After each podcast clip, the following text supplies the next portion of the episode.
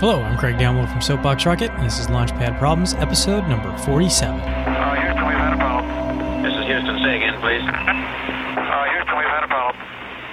Today's problem is a problem about a neighbor's car. And it's not your neighbor, but you need to find out what kind of car does the building secretary drive? And the only constraint is you can't ask him or her the question. So it, it's a question about understanding your customers or at least understanding a customer segment. And this the secretary's neighbor might not be your um, customer or your customer segment but it's still important to go through a challenge of understanding how you find out the answer to that to a customer segment. So if you can do it for a different customer segment, then you can do it for your own. And you know, it's it's important to ask questions about, you know, what type of area are you in? Are you in a rural area where there's a lot more pickup trucks? Are you in a, you know, a West Coast um, environmentally conscious city where maybe it's more likely to be a hybrid vehicle or even you know, let's go back to the East Coast and uh, the size is more important. So it's um, compact cars are much more uh, prevalent. So those are the kind of questions you're going to be asking. The other way to challenge on this one is set different time horizons. So if you know if you're spending the first 10 minutes of your uh, ideation session doing this warm up problem, in 10 minutes you have to come up with an answer. How do you guys do that? How do you come to an agreement uh, in 10 minutes?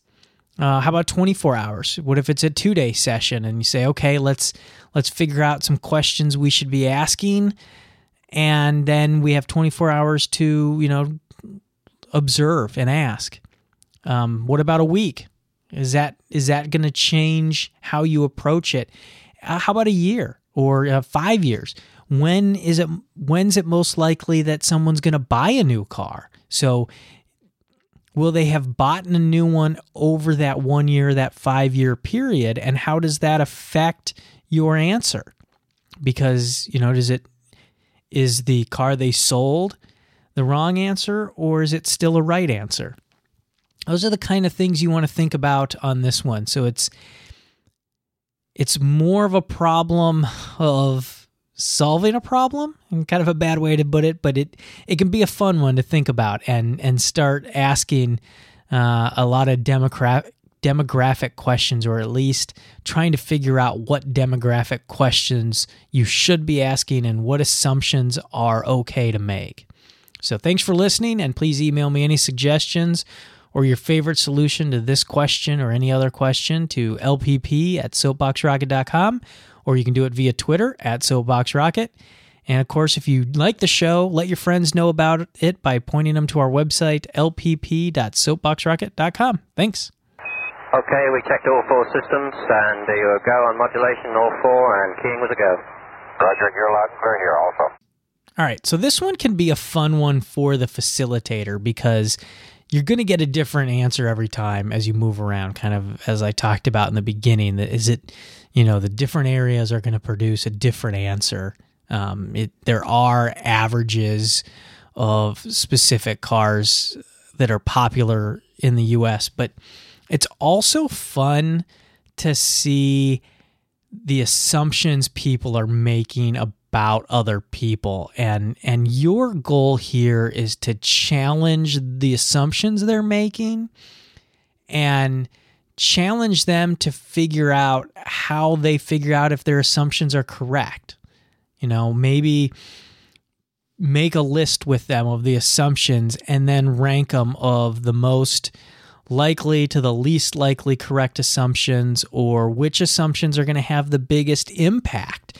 And, you know, if if one assumption, if they make an assumption that because she's a secretary, she's lower income, that she's her neighbor's also going to be lower income, challenge that assumption. What happens if that assumption is wrong?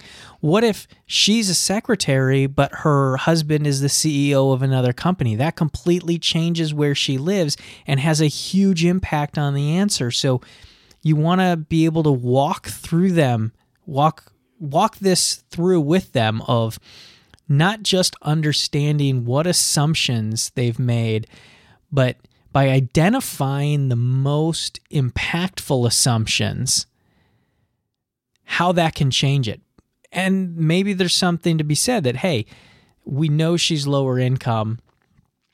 That is a huge assumption because if it turns out she's comes from upper income because her husband's a CEO, that drastically changes the neighbor's car. But what if we flip that and we say, fine, we understand that, and we're 99% confident of X, so it's not going to have a huge impact. So, those are the kind of things you want to look at.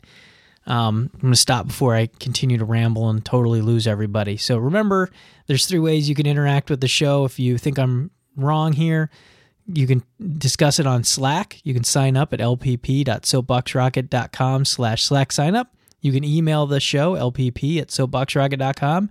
Or, of course, you can always talk with us and challenge us on Twitter at Soapbox Rocket. Thanks.